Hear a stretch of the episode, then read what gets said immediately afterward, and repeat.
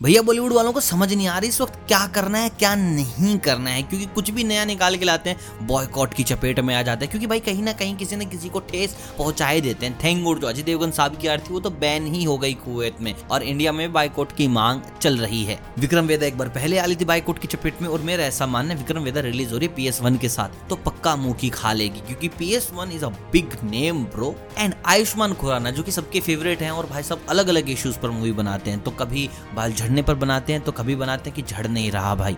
कभी गे कम्युनिटी के लिए मूवी बनाते हैं तो कभी बनाते हैं कास्टिज्म के ऊपर। बन की बेचारी अनेक नहीं चल पाई, बाकी तो भाई इन आदमी ने आग लगा रखी थी। लेकिन ड्रीम टू में इनसे गलती हो गई। जैसे ही अनाउंसमेंट हुई बाइकोट के नारे लग गए। एंड आयुष्मान के खिलाफ बाइकोट के नारे बहुत रेयर होता है। आई थिंक फ़र्स्ट टाइम ही हुआ है ऐसा। तो मैं आपको सीन समझा देता हूँ क्या। सबसे पहले ड्रीम गर्ल की कास्ट बहुत खतरनाक रखी है। तो ये अनु कपूर तो थे ही कास्ट में, लेकिन इस बार कुछ और नए नाम शामिल करते हैं जैसे कि राजपाल यादव क्रेजी आदमी। परेश रावल, उससे भी बड़ा क्रेजी आदमी, एंड आयुष तो है ही। उसके साथ साथ फीमेल कास्ट जो है, उसमें भाई साहब, उसमें भाई साहब ले आए हैं none other than Ananya Panday को। और जैसे अनन्या पांडे की खबर मिली, लोग बैनर लगे खड़े होगी हम नहीं देखेंगे भाई इसकी फ़िल्म। इसने लाइगर के टाइम पे बड़ी गंद फैलाई है।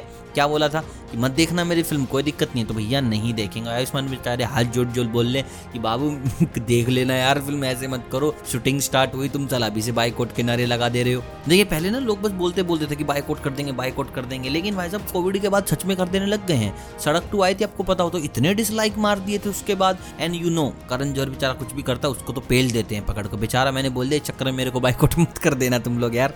बाकी देखिए ड्रीम गर्ल की कहानी बहुत सही मिलेगी। एक रीजन जो है, वो रहेगा अनन्या पांडे। अगर अनन्या पांडे को निकाल देते हैं तो तो भैया फ़िल्म बाइकआउट से बच जाएगी अदरवाइज़ लपेटे में आ जाएगी। कमेंट करके बताएँ, क्या ये सही है? ऐसे एक एक्टर के कारण पूरी मूवी को बाइकआउट कर देना गलत है? जैसी जो आपकी राय है, प्रतिक्रिया है कमेंट बॉक्स में ज़रूर बताइएगा। मिलता हूँ आपसे बहुत जल्द, तब तक आप सभी को अलविदा।